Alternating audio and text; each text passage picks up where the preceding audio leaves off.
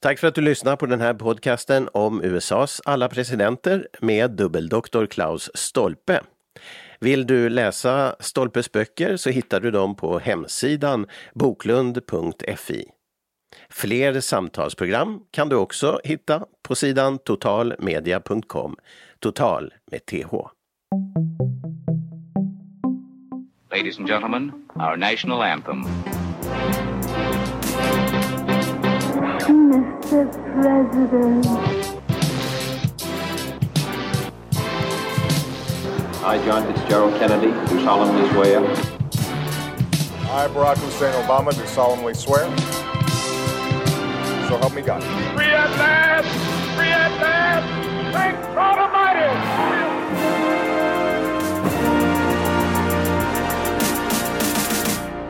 Välkommen till den här podcasten som heter Mr President och som tar dig med på ett äventyr genom den amerikanska historien där vi gör nedslag varje gång det kommer en ny president.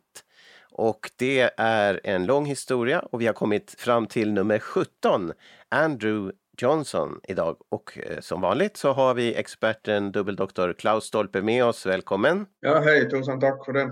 Ja, och eh, vi pratade ju om bilar. Förra avsnittet var det frågan om Lincoln.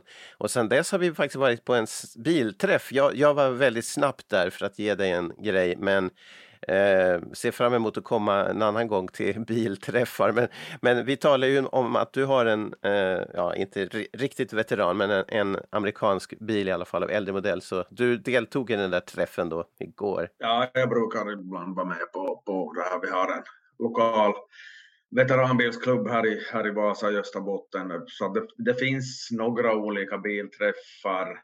Det är sen lokal och sen finns det en i grannkommunen och sen är det väl en specifik, ett specifikt gäng som, som träffas som har jänkare, men jag känner inte någon där så jag inte vågar mig dit. Men att jag, jag så, så att i, i, igår då på, på den här bilträffen så satt jag ganska länge med en, en karl som jag aldrig har träffat, en pensionerad eh, lärare i, liksom, vad heter den, för dövstumma, men han körde Citroën. Aha. Så, eh, Så vi, vi, hade, vi hade mycket att prata om. Svårigheten att hitta reservdelar och sånt. Det är tydligen lättare till en, till en Cadillac än till en Citroën i alla fall, vilket förvånar mig, men att han hade vissa problem med, med att hitta en del grejer. Jaha, ja men eh, just det här med amerikanska bilar som vi ju då råkade in på förra avsnittet. Så det är alltså inte så att eh, de har amerikanska bilar, jag såg ju det också. Men finns det några fler amerikanska bilar där i gruppen som du var igår än din egen? Jo, jo, jo, jo, jo alltså det, det är nog väldigt blandat, men liksom där är allt från folkvagnsbubblor till jättestora amerikanare för att det, det är liksom Vasa veteranbilsklubb, det här gemensamma nämnaren är just gamla bilar helt enkelt. Men eh, amerikanska bilar är ju ändå lite speciellt och som du sa finns det ett särskilt gäng då med amerikanska bilar Mm. dessutom. Men ehm, det var ingen Lincoln där igår? Nej. Nej, jag, tror, jag har aldrig, jag tror inte det är någon i det där gänget som kör Lincoln. Nej. Och inte i amerikanska gänget heller kanske? Eller? Nej, det vågar jag inte säga, men att, att det är inte så vanlig, så himla vanlig bil här, så att jag, jag, jag tror inte, för att jag har inte, jag har inte i alla fall inte stött på någon i trafiken här i liksom Va- Vasa med omnejd. Okej, jag har en bild när du kör in på parkeringen med din bil igår så att eh, kanske jag får lägga upp den med din tillåtelse här på. Det är bara att tuta och, tuta och köra i ordets rätta bemärkelse. Men när jag var barn så hade min farfar faktiskt en Impala i Stockholm. Det är väl också en amerikansk märklig bil som fanns för, eller är det ett, mär, är det ett undermärke till någon annan? Tror det är en Chev- Chevrolet. Chevrolet. Ja. ja, det är en Chev- Chevrolet Impala helt enkelt. Just det, men han var någon byrådirektör kan man säga. Förresten inom trafiksäkerhet dessutom. Så det hörde Ja, till att han skulle ha en fin bil. Ja, ja. Im- Impala är en fin bil. Ja, okej. Men eh, vi ska då från bilar, Lincoln, och, eh, ta upp en sak som vi avhandlade ganska kort i förra avsnittet och det var ju det här mordet på Abraham Lincoln. Och jag började fundera lite grann eh, som jurist också, motiv och sådant. Och fanns det, fanns det någon politisk agenda? Eller jag har alltid föreställt mig att det här var någon vettvilling som gjorde någonting. Men vad var bakgrunden till det här attentatet mot honom? Och, och fanns det fler, fler liksom personer som var i mål, eh, som var måltavlor? Jo, jo, bland annat just den Andrew Johnson som vi ska tala om idag för att det var ju det var nog alltså en, en, en komplott helt enkelt med att flera sådana här ledande, ledande personer skulle, skulle, skulle här dödas samtidigt. Det var, det var det här Grant och Johnson och, och Seward, alltså han som sedermera blev, blev utrikesminister och, och sånt. Men att eh, i slutändan så var det bara Lincoln som fick sätta livet till för att det var ju en, det var ju en skock fanatiker och det var inte sådär riktigt välorganiserat om vi säger så, så att det var någon som, något av de där morden, så, eller tilltänkta morden, så slutade med att den som skulle ta en viss person av dagen började sätta sig ner och supa istället eller någonting sånt och modigt svek och så vidare. Så att det var, det var bara den här, som, den här Booth som skulle ta, ta livet av, av Lincoln som ju då de facto lyckades men att det var ju då i efterhand eh, flera som blev avrättade för sin andel i den här komplotten också. Mm. En sån här väldigt omstridd eh, avrättning så gällde en, en kvinna som egentligen inte hade för avsikt att ta livet av honom, men hon var med och hjälpte till med planeringen. De hade väl varit hemma vid henne och, och sånt. De har suttit och planerat så att hon var ju medskyldig på det viset så att jag minns inte namnet på henne på rak arm, men att det var, det var ju nog alltså flera som, som hamnade i, hamnade i galgen sen helt enkelt, eller på vilket sätt de nu avrättade. Men alltså, var hörde den här komplottgruppen hemma i? Vilka, vilka politiska led och så? Fan, eller var ja, de helt... Alltså, ska man kalla det, fanatiska sydstater som var mm. bittra över utgången i kriget. Men de, det fanns ju ingen framförhållning där därför att, eh, att eh, det gjorde ju ont värre och också den här Jefferson Davis som ju då var, var president för, för eh, sydstaterna. Mm. så konstaterade att det där var ju den, den det, värsta, det värsta som har hänt för sydstaternas vidkommande. Så var dels då kriget var förlorat och dels då, då Lincoln blev mördad för att då, det gjorde ju hämndlystnaden ännu större uppe, uppe i norr helt enkelt och, och det här eh, det medförde ju att eh, sydstaterna var ju att betrakta som, ska man kalla det, um, militärt ockuperat territorium för sådär en 12 år framåt fram till 1877, då, då först 1877 som de här eh, federala trupperna drogs bort från sydstaterna helt enkelt. Mm. Och eh, med Lincoln som, som president så, så tror jag väl att den där behandlingen skulle ha varit mildare för han, han gav ju ändå sken av att då måste vi försöka återgå till något slags normaltillstånd här i den mån det nu är möjligt efter ett inbördeskrig med allt det uppslitande lidanden som, som, som eh, associeras till, till en sån händelse förstås. Men att, mm. men att jag tror att det gjorde, det gjorde ont värre så att det var ju, fanns ju nog ingen framförhållning att tala om vid, vid de här eh, bland de här hämndlystna fanatikerna som då, då skulle ta livet av, de skulle ta livet av Lincoln och de skulle ta livet av Andrew Johnson och de skulle ta livet av Grant och, och, och, och vem det nu var. No, som sagt var, det var ju bara attentatet mot Lincoln som, som lyckades men att det var, det var ju helt enkelt illa nog. Ja, ja men ett politiskt mord fast eh, fanatiskt så att säga. Det, det, finns ju likheter med senare då Bobrikov i, eh, i Helsingfors där Eh, men då var det en ja. ensam person som i och för sig politiska skäl och det hade ju diskuterats attentat också i olika sådana här främst finlandssvenska grupper då innan men han, ja. han, tog ju saken i sina egna händer då eh, Schåman. Vars pengar, vars fond jag får, har fått stöd av för min forskning förresten. Så att ja, jag, jag ska bara. hålla mig lite försiktig här vad jag säger. men just nu, jag vet inte, jag lever på de pengarna, men det, det var för ett år sedan. Men, ähm, ja, ja. Äh, eller jag lever på min fru förresten, så är det. Men, äh, Ja, men det är, det är perfekt. men äh, det här då, idag så ska vi prata om den president som kommer efter Abraham Lincoln, alltså mördad 1865 blev Lincoln och sen kommer hans vicepresident som levde mellan 1808, han var ett år äldre än Lincoln faktiskt, och eh, han dog 1875 och blir alltså president mm. 1865. Men eh, den här personen, är, det här är ett avsnitt av, av liksom konflikter kan vi säga, för att det här var väldigt konstigt som du också nämnde i förra avsnittet, hur Andrew Johnson kunde bli president, vicepresident som tillhörde helt andra sidan. Och vi har sett det här förr. Men vad, vad, berätta igen, vad var skälet att, och hur gick det till att han blev vald? Och det är ju 1864 mm. så att han var ju inte med från början utan han kom ju då efter kriget. Nej, e-, exakt. Alltså, vid valet 1860 så hade ju Lincoln en vicepresident som hette Hannibal Hamlin, men då det var val 1864 mitt under brinnande inbördeskrig så man såg vartåt det lutade att eh, nordstaterna hade övertaget helt enkelt och eh, då ville Lincoln markera en sån här nationell enighet och, och då tar han Johnson eh, till vicepresidentkandidat och Johnson som var ju från sydstaterna, han var, han var satt i senaten invald från Tennessee då inbördeskriget började. Mm. Men till skillnad från alla andra i kongressen, sydstatsledamöter i kongressen, så, så, så tog Johnson parti för nordstaterna. Och det berodde inte på att han var, hade liksom någon liberal syn på färgade eller någonting sånt, för han var en liksom produkt av sin miljö, så han var ju en, en helt enkelt han fullblodsrasist kan man ju säga. Men i, i vilket fall som helst så, så han ansåg dels att, att uh, sydstaterna hade ingen rätt att träda ur unionen, mm. så han tyckte att det var liksom helt rent juridiskt åt skogen.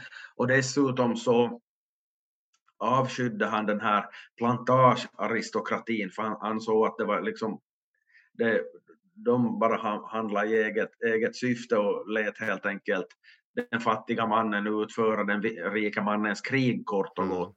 För han, han liksom hade ett djupt förakt mot den här plantagearistokratin som styrde och ställde väldigt mycket i de här olika sydstaterna. Och, och där var han nog ute, alltså han var inte ute och cykla helt här för att då, då kriget väl kom igång så där såg man ju sådana här grejer som att eh, de här som, det förekom sådana här regler på sydstatshåll att de som hade tillräckligt ett visst antal slavar så behövde inte kallas in till militärtjänstgöring med motivering att man måste vara hemma och vakta slavarna så inte de skulle ställa till med något bråk. Och sen då kriget väl kom igång och hade pågått en tid så inte ställde de ju upp solidariskt heller för sydsidan utan de fortsatte ju att producera bomull framförallt och även en del annat som de hoppades få exportera så småningom istället för att byta om till liksom mat som sydstatsarmén ska kunna haft nytta av helt enkelt. Mm. Så att eh, att det var väldigt mycket speciellt med det där för att eh, no, vi, vi som nu är vana vid den bild man får av sydstaterna på den där tiden är ju att allihopa har varsin plantage ungefär och en massa slavar men att det var ju en oerhört liten minoritet som hörde till den här gruppen ja. men deras inflytande över hela samhällslivet nere i södern så var ju eh, tämligen totalt helt enkelt så att det var en, en det var konstiga samhällen på det viset. No, förstås Manitou också, det var de som, som hade exporterat bomull till Europa som hade money kort och gott. Ja, men vad intressant att höra. Och, och Johnson själv då, vicepresident som då blir president efter att Lincoln mördas, han kom ju inte från sådana eh, förstås förhållanden, utan han kom väl från ganska, ganska enkla förhållanden, eller hur? Ja, det var nog inte så ganska heller. Det är ju ofta med amerikanska presidenter så framställs det som att det är någon sån self-made man som kommer från oerhört, oerhört fattiga förhållanden och sånt, men att eh, Andrew Johnson hör ju nog till särfallen.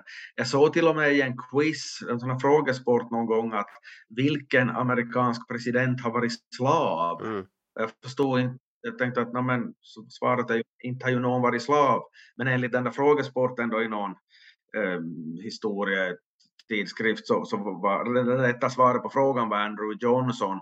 Och, och i och för sig, man, alltså grejen var att han, han blev jag vet inte vilken term man använder för det, men helt enkelt utakoderad tillsammans med sin bror till en, till en skräddare. Och det, det liksom, man, mamman fick väl något som var änka och fick, någon, fick någon, någon slant, slant för det och han förväntades vara där till, till någon viss ålder men han, han och den här brorsan så smet väl därifrån helt enkelt. Mm.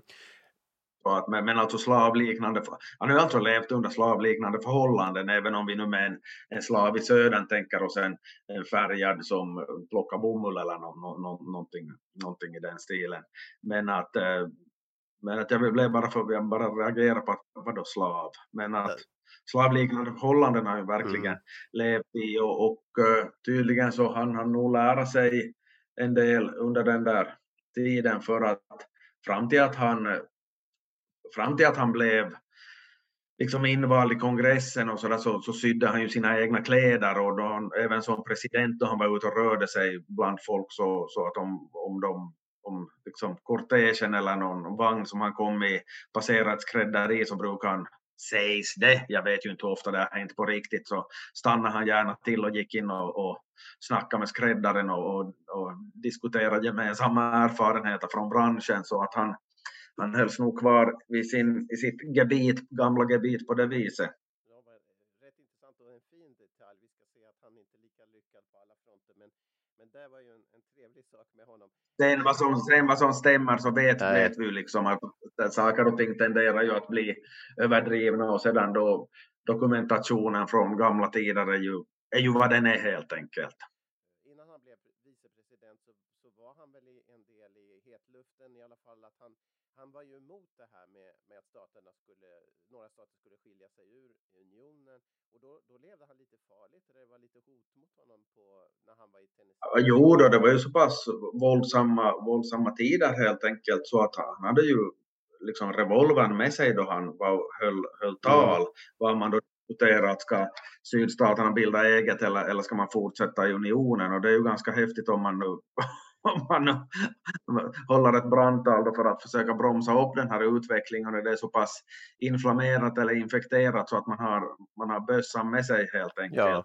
Och, eh, och där i det skede sen som, som eh, Tennessee tog parti för sydstaterna så då, då gick han ju under jorden helt Mm. enkelt. Men att i samband med att han då flydde från Tennessee eller vad vi nu ska kalla det så, så ska han ha liksom utsatts för beskjutning helt Mm. enkelt.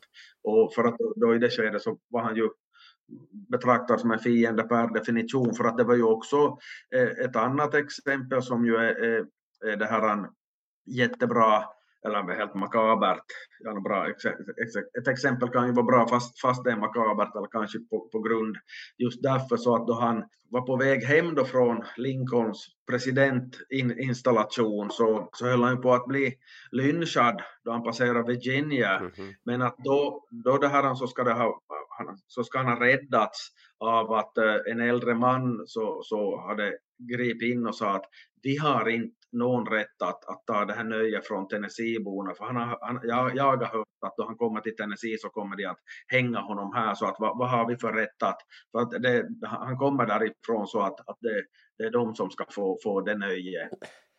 Men påminner lite om, vi har ju diskuterat Lucky Luke tidigare här i något skede. Det finns ett Lucky Luke-album som heter Ömfotingen var det är någon som är ställd inför rätta och det är ju helt makabert och, och, och Lucky Luke är så förvånad för att juryn faktiskt överlägger. Han tänker att det brukar ju vara klart fall. Och sen då att du frågar att har juryn enats om sitt utslag? Så jo, så jag vad ni kommer fram till. Så det är den här onsdag alltså, vad vad är onsdag? Så att de har i själva verket alltså diskuterat vilken dag det skulle vara lämpligt att ha avrättning. Inget annat. Ja. Och jag har också ett önskemål om att det ska vara på eftermiddagen så att, att man hinner, hi- hinner ta emot barnen när de kommer hem från skolan in och diskutera hur det har varit där. Ja, just. Men, men alltså, så Johnson är ju redan i början som vicepresident jag menar, illa omtyckt både i lägren i söder och i sin hemstat. Dessutom han kommer ifrån eh, och sen då antagligen inte så populär i norr heller eftersom han tillhör. Nej, nej men precis för att han, han, han har ju ändå de där sydstatsvärderingarna Mm. och, och per definition kommer från fiendeland så att det, det är ju väldigt det är ju en väldigt konstig situation från, från, från början till slut och, och det är klart att Lincoln har väl inte utgått från att han ska bli skjuten Nej. så att inte, man har ju inte tänkt att Johnson någonsin ska bli president men det oaktat så kalla det cyniskt eller vad som helst men att jag menar väljer du, då du väljer en vicepresidentkandidat så måste du ändå beakta att vem är lämplig att ta över om, om någonting skulle hända åt mig. Ja, ja visst. Och, och, men, men ja, ja, märklig historia. Och, eh, men men så, ja, så tillträder han och eh, han, han blir inte helt enkelt så värst lyckad eh, eh president kan vi säga redan i början. här. nej, nej, för att han, han är liksom på, på jag brukar säga att på fel man på fel plats vid fel tidpunkt helt enkelt, mm. för han är ju väldigt bångstyrig också så att, att han, han gör ju bara ont värre helt enkelt med, sitt, med, sitt, eh, med sin stil och eh, i ett sådant väldigt konkret exempel, eller kanske det bästa exemplet så, eller så, som gör att det blir på total kollisionskurs, så är ju att eh, det kommer en medborgarrättslag mm. som har gett de här befriade slavarna politiska rättigheter. Mm. Och, och där lägger han in då sitt, sitt veto. Mm. Eh, för, för amerikanska presidenten kan ju liksom slå, slå bort ett, ett lagförslag helt enkelt som har gått igenom med att lägga in så kallat veto. Och han motiverade med att, att det, av de där 36 delstaterna som fanns på den tiden så är det ännu 11 som inte får delta i det politiska beslutsfattande och därför en sån här lag då igen diskriminera vita. Det är ju ett lite ja, det, det, att han resonerar på det viset att en medborgarrättslag för färgade diskriminerar vita så visar ju vilken grundinställning han, han har. Och då, då, då är det, det intressanta att presidenten kan, kan ju lägga in ett veto men det kan ju sedan bli om, om det går till om, ny omröstning i både representanthuset och senaten, alltså de har ju två kamrar i deras motsvarighet i Sveriges eller Finlands riksdag, så, så då, då det här elimineras, det här vetot. Mm. Och, och uh, bägge kamrarna står på sig, röstar igenom det en gång till och det här är alltså första gången som som, ett, eh, som en lag träder i kraft trots att presidenten har använt sig av vetorätten. Vi ska väl komma ihåg att vetorätten så användes inte så ofta förr i tiden men att, att det oaktat så är det ju ett, ett historiskt beslut. Tidigare har det varit så att de få gånger som en president har använt sig av vetorätten så har man från de här lagstiftarnas sida kommit fram till att ja, men okej, att att det är presidentens rätt att kullkasta en lag som han inte tycker om helt enkelt. Men att den här gången så var det som att enough is enough och mm. det visar ju också någonting om om hans, eh, ska man nu kalla bristande fingertoppskänsla. Mm. Det här anses av många vara hans största enskilda misstag rent politiskt. Även om han sen ställde till det så att han hamnade inför riksrätt men att, att det, här, det här var en sån vattendelare som gjorde att, ja. att uh, folk började tänka att vi måste, vi måste få bort den där tokstollen, att vi, det, det är liksom inte värt att ha, ha honom här för att det, det går bara på, på tok. Och han är ju då den första presidenten som blir ställd inför, inför riksrätt helt enkelt. Och vad är orsaken till det? No, det är ganska speciellt i sig för att de, de radar upp en mängd orsaker. Mitt favorit mitt, min favoritpunkt så var att, att han skulle ha talat illa om kongressen med hög röst. Spoken ill of Congress with loud voice. Det gör väl de flesta presidenter. det finns, finns fler exempel på det. Det räcker väl med att, att uh, motståndarpartiet har majoritet i någon av kamrarna. Men det där mest väsentliga så var att det fanns en karl som hette ja. Ed Stanton som var, det hette krigsminister på den tiden. Det vill säga, vi skulle kalla det mm. försvarsminister, mm. men förr så var man mera rakt på sak. Eh, förr krigar folk mot varandra, nu, nu bara försvarar sig folk mot varandra, så det heter försvarsminister mm. istället för krigsminister. Men, men han, han gillade inte den där karln och försökte göra sig mm. av med honom och uh, avskeda honom och uh, senaten tillsatte den här på, på nytt och liksom, så att det blev armbrytning kring, kring det hela och, uh, och där så så ansåg man att, att Johnson överskrider sin, sina befogenheter med att liksom göra sig av med honom, en, en minister bara för att man inte ja, tycker om honom eller något sånt. I, i dagens läge så, så kan presidenten göra det som, det som Johnson gjorde för att det kom en, för snart hundra år sedan, 1926, så kom högsta domstolen med ett utslag helt enkelt var man var man konstaterar att presidenten måste ju ha rätt att bli, göra sig av med en minister ifall han inte tycker om honom. Vi ska komma ihåg här att man har ingen statsminister i USA utan det är presidenten som leder mm. regeringen. Att det, det, är ju ganska väsentligt även om man inte kanske tänker på det men att det säger ju också ja. någonting om presidentens makt att han är så att säga med, med, med vårt sätt att se på saker och ting så är han både president och statsminister eller premiärminister vad man vill kalla det. Mm. Men som sagt det som högsta domstolen beslöt om 1926 så var ingen självklarhet i slutet av 1860-talet. Så det blev, det blev det här så att han ställdes inför riksrätt och det är ju några andra som har, har blivit det också. Bill Clinton och sen Donald Trump två gånger. Och sen det som folk lätt missförstår är att, att jag vet inte hur många mm. gånger jag har hört att Nixon har råkat ut för det. Men Nixon valde ju att avgå innan det gick så långt. För han, han insåg mm. att han kanske kommer att bli avsatt. Så att, men att det är alltså fyra gånger som det här har hänt. Johnson, Clinton ja. så två gånger Trump.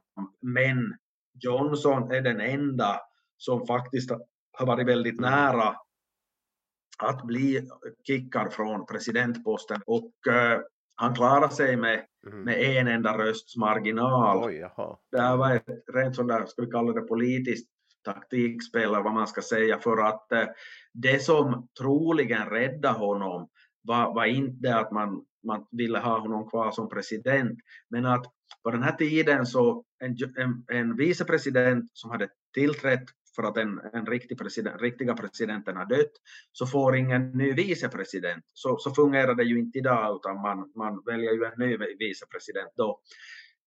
så är fallet. Så att de, man följde en annan successionsordning så att, att den som i sådana fall eh, skulle ha fullföljt Johnsons president, det här blir lite nördigt nu, men att det var en, en karl som hette Benjamin Wade som skulle ha blivit så att säga TF-president, tillförordnad president under de nio månader som återstod av, av Johnsons mandatperiod. Och då var det så att eh, en del tänkte att ja, men då får han så mycket synlighet så att han, blir, han vinner nästa presidentval ifall han vill ställa upp. Och då då, då ville man inte ge den där synligheten för att, att så att det var väl helt ah. enkelt de här kretsarna som ville få General Grant till, till följande president, vilket han ju också blev. Så att de, de röstade mot det där, fast de kanske tyckte att, att Andrew Johnson var någon mm. som man helst skulle ha blivit av med. Så att det var, det var sådana saker som, som spelade in där helt enkelt.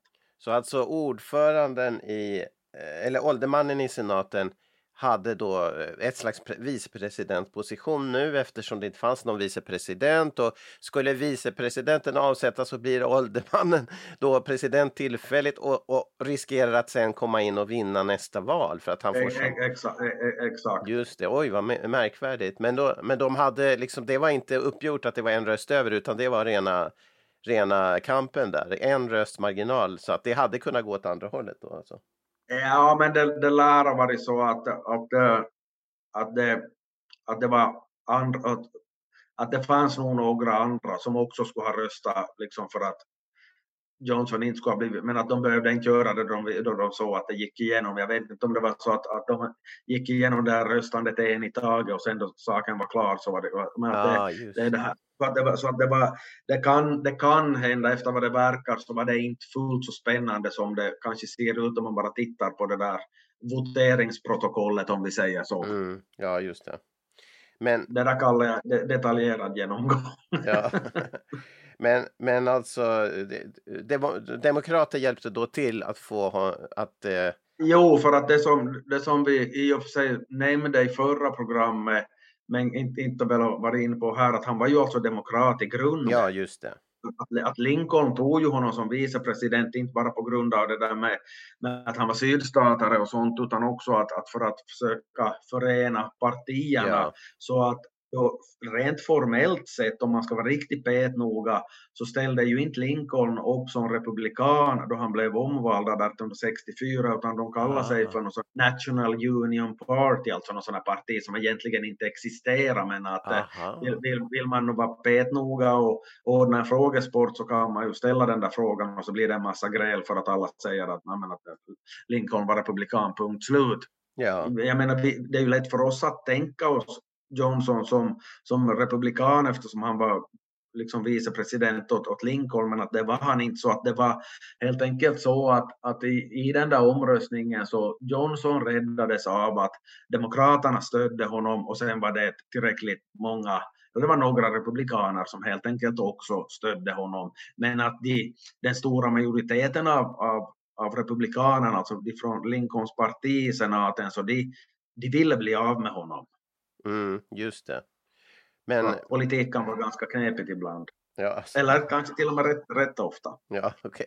Men eh, dessutom var Johnson, eh, Lincoln fick tidigt gå ut och dementera att Johnson hade alkoholproblem eller någonting sånt va? Ja, för att eh, det var det var så att då i samband med att Lincoln då skulle svära presidenteden där i, i mars, början av mars 1865, så, så då, då det här så, så var Andrew Johnson, eh, alltså han var, han var uppenbarligen inte, inte helt nykter. Och eh, en del källor säger att han skulle ha varit och partajat dagen, dagen innan, för att han var bakis helt enkelt och fått några återställare.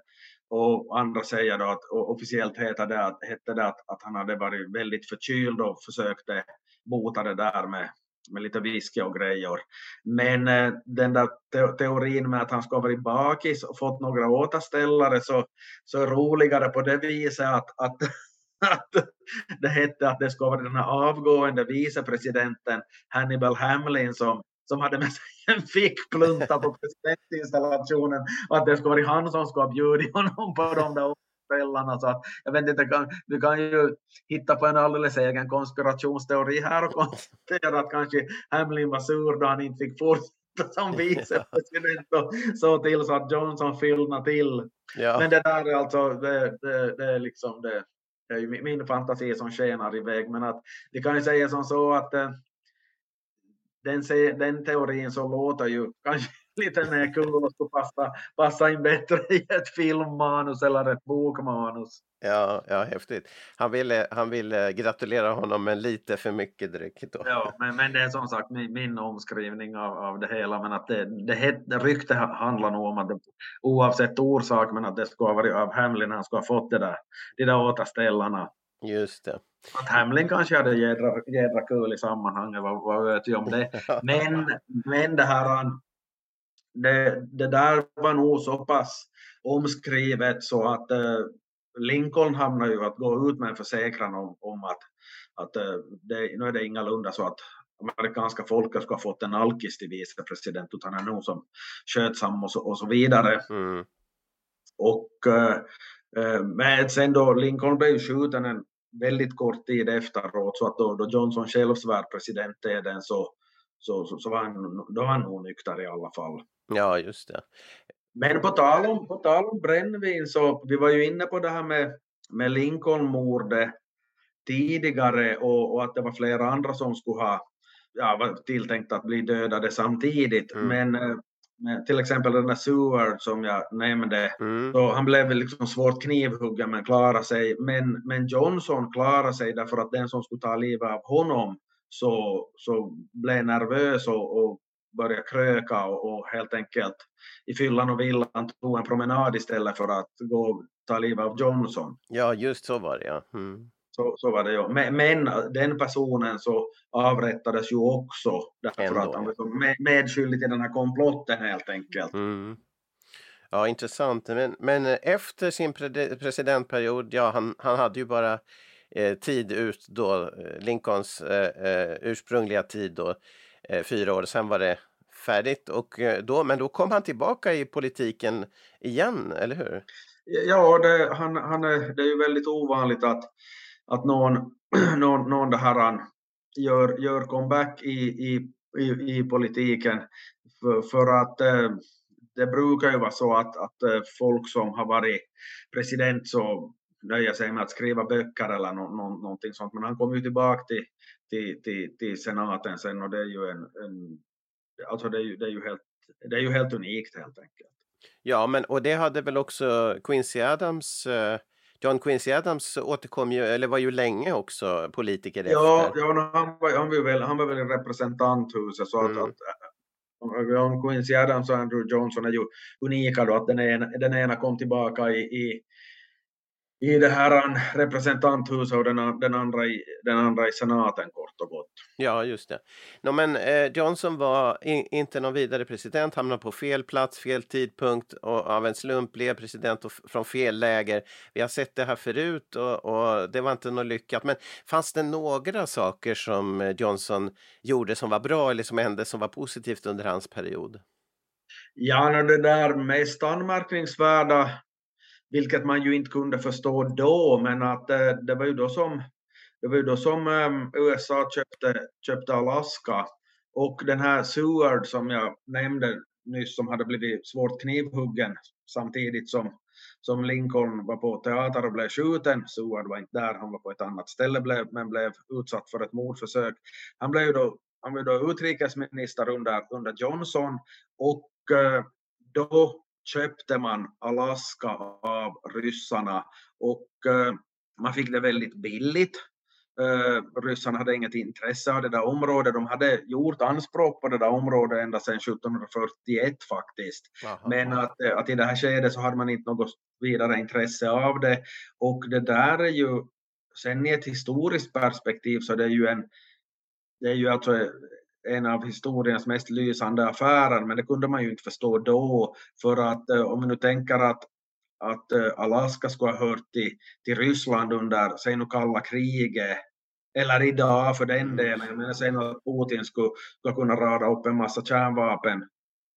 I, för att Alaska sträcker ju sig ganska, ganska långt ner längs, längs kusten där. Mm. Längs, så att Kanada har, ju, Kanada har ju inte så stor västkust sist och slutligen för att det, det Alaska sträcker sig ner där och det, det, det skulle varit en, en, till en enorm, enorm fördel. Man skulle haft en permanent Kubakris helt enkelt. Ja. Om man, så att, eh, med, om Alaska skulle ha hört till Ryssland. Och, och man, amerikanerna betalar 7,2 miljoner dollar för det och nu är det ju det att, att eh, då någon nämner ett penningbelopp från, från förr i tiden så det säger inte mig någonting att jag måste gå in och kolla på något konsumentprisindex eller någonting sånt, Mm. var motsvarar den summan idag och det där så det kan ju tolkas lite olika men att eh, det skulle handla om på sin höjd 150 miljoner dollar idag, det vill säga ingenting. Nej, verkligen. Eh, Men, men en sån där detalj ännu också var att man, alltså en del tyckte ju att det var bra och andra, det ganska snart framgick det ju att det finns diverse naturfyndigheter och allt, allt sånt där, men att en sån här markering så var att, jag vet inte om det här är intressant eller inte, men kongressen då ska ju som stadfästa ett där köp. Det är ju ingenting som presidenten kan göra på, på egen hand, men att, att det är helt uppenbart, de, de godtog inte det köpet före det stod klart att Johnson inte skulle vara med i presidentvalet 1868. Mm. Att man ville liksom inte ge honom eh, den typen av uppmärksamhet att, att oj, vi har fått ett jättestort område till. Eh, utan det var, det var ganska mycket sån här eh, eh, i tidningarna så kallar man det för Sewards frysbox och, och, och ma, ma, massa, massa sånt där. Wall Russia var ett, an, ett annat begrepp, alltså val, val, man syftar på valross och, och, Okej. och Ryssland naturligtvis. Så det, var en, det var en del skriverier om det. Sedan är det en annan sak att om man väl kom så långt så att man röstade om det så, så då, då i, i kongressen så då var det nog en ganska stor majoritet för det där köpet men att det var, det var liksom omstritt. På, för det var ju inte, eller naturligtvis man det är lätt att säga idag att det var ett lysande köp men att det var, inte- det var ju inte självklart på den tiden att nej, men varför ska vi dra på oss någonting där uppe i ödemarken som inte vi har någon nytta av. Ja, just det. Men, och, och hotet från Ryssland var inte på det viset eh, så, så markant i det läget. Nej, nej, nej, nej, nej, nej. Det, var, det, var, det var det ju inte för att det, det var liksom ett eh, det som ryssarna hade haft där var ju mest sådana här fiskelägen och, och, och, och, och sånt alltså. Det var ju inte en, det var ju inte en, eh, jag menar, det var ju inte något som man var rädda att hamna i krig med eller nå- något, något sånt. Så att det var ju sånt som kom, kom först, ska vi säga nu, under kalla kriget. Ja, ja visst. Långt, långt, långt efteråt. Nej, men Alaska var ju en fantastisk, just genom alla, alla rikedomar som där fanns.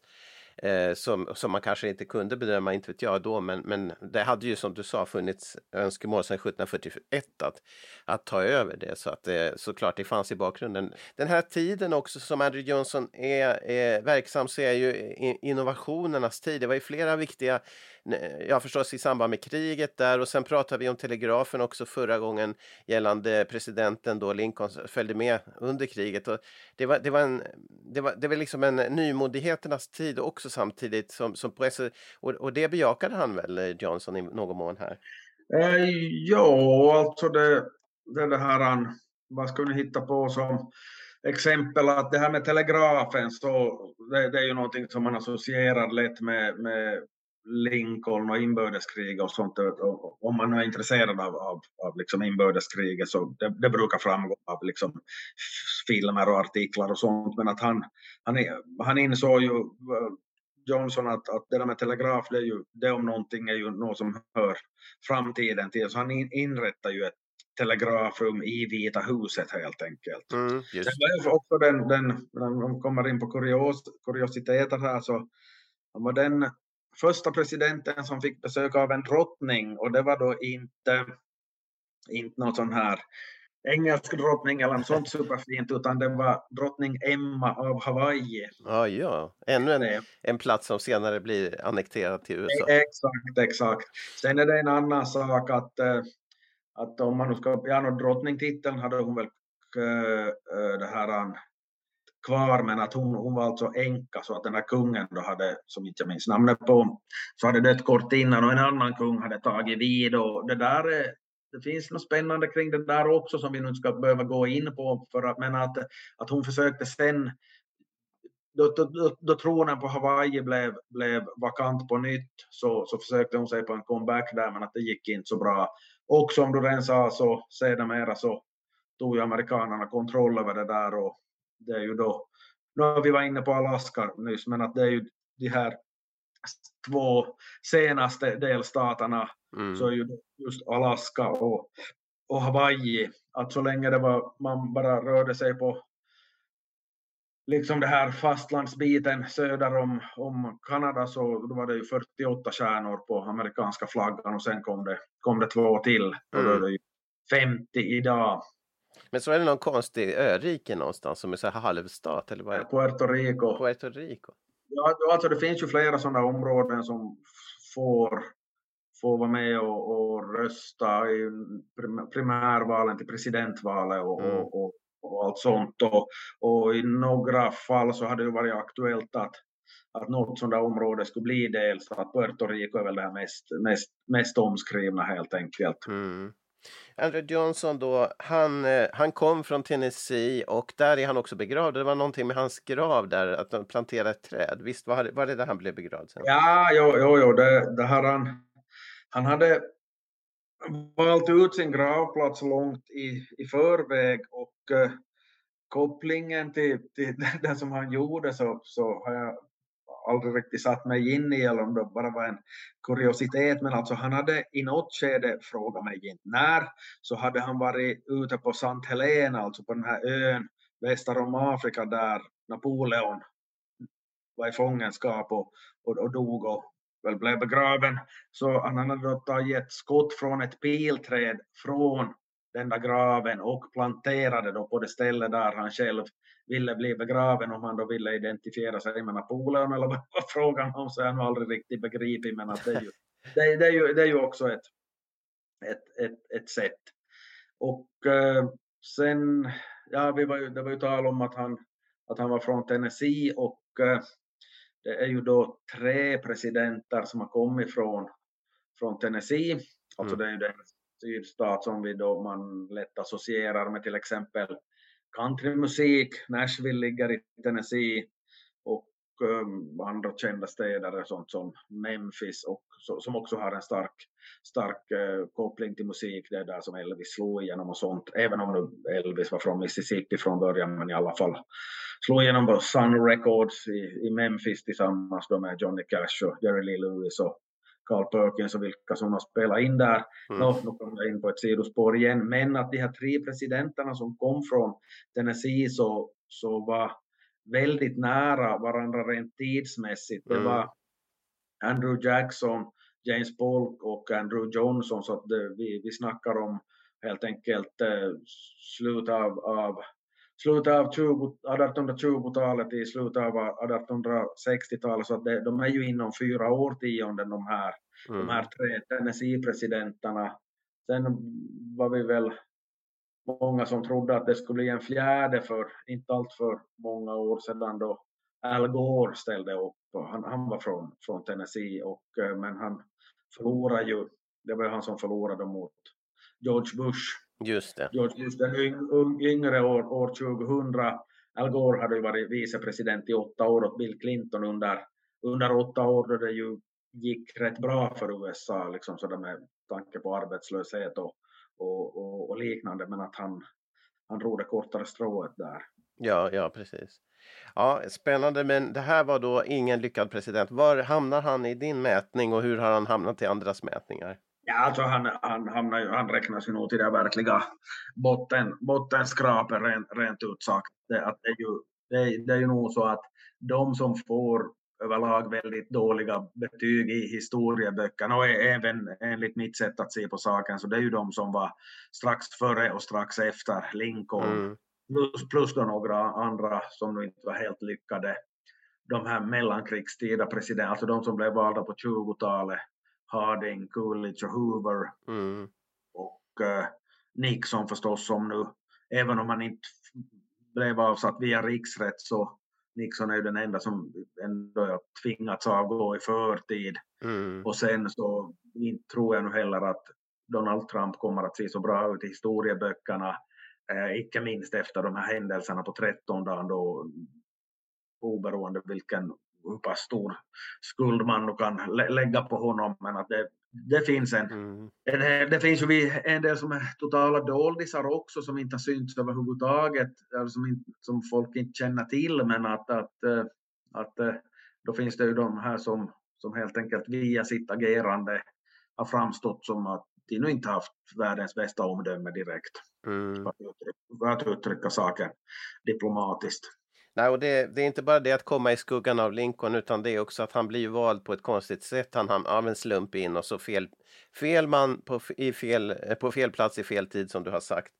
Ja, precis. Och eh, där, där så får man ju lägga, lägga en skuld på Lincoln för han skulle väl ha i det skede som rådde skulle väl Lincoln ha blivit vald oberoende för att, Mm. att lyckan hade vänt så pass där så att eh, valet är ju alltid i november så att eh, han blev ju, vi talar om valet i november 1864 under sommaren där så hade ju nordstaterna skördat stora framgångar och man såg, man såg vartåt det lutade så att, att nog klart det är väl en god tanke att, att liksom eh, försöka markera en nationell enighet men, men om man nu inte hade någon annan än Andrew Johnson som alternativ där så kanske man skulle ha fortsatt då med Hannibal Hamlin. Jag vet inte om han var bra eller dålig, det är bara ett namn för mig. Eller liksom någon annan ja, bra typ helt enkelt. Vad som sen är en bra typ så kan ju vem som helst, kan, får ju vem som helst tycka vad som helst om helt enkelt. Ja, ja, precis. Ja. ja, men eh, det här var spännande att höra och vi är på väg mot nästa president, då, nummer 18, som är en general som blir president. Och det är ett sånt här väldigt välbekant namn, eller hur? Ja, det är ju Ulysses Grant och uh, han är ju då mer ihågkommen som, so- som general än, än som, som pre- president helt enkelt för att det var ju han som var den här, liksom den här kärnan Mm. inom, inom nordstatsarmén och det är ju också han som tar emot eh, Robert E. Lees kapitulation vid Appomattox och, och så vidare. Mm. Vi, har, vi har ju talat om honom ganska mycket tidigare i de här specialavsnitten som vi hade om, om eh, Inbördeskriget, ja. om, inbördeskrig och där har han ju en, en oerhört framträdande roll så att de som har haft den goda smaken att lyssna på tidigare avsnitt så, så vet ju en del om, om, om honom men att det är klart att det finns nog att snacka om i termer av Grant som president också. Han blev vald två gånger, Ja, 1878 och 72. Sen 76 så är han ju inte aktuell men sen så plockas ju hans namn fram inför valet 1880 också, men Mm. att där så, så lyckas det inte. Men att han är ju, han är ju en av förhandsfavoriterna till, till att bli nominerad. Ja, intressant. Tre gånger. Men, men han, eh, så att ja, 1868, det är där vi kommer att ta vid då. Och, och faktum är att Johnson lyckades inte vara med i, i, i det racet, utan han följer från. Nej, han var, han var ju liksom så pass impopulär uh, eh, överallt så att det var inte, det var, det var inte något no, no snack om saken där inte. Sen är det ju intressant den här comebacken han, han, han gör att han blir invald i det som vi var inne på lite tidigare här att han blev, blev invald i senaten efteråt. Det kan man ju i och för sig nämna att, uh, att han uh, han var ju inte långtidssenator sen för det där var ju riktigt på hans ålders höst helt enkelt. Så det var ju en väldigt kort tid som han var som han var senator. Men det att det är ju inte hans fel att han dör om vi nu, om vi nu säger så. Så att mm. men att han är ju unik i, unik i historien på, på, på, på det viset.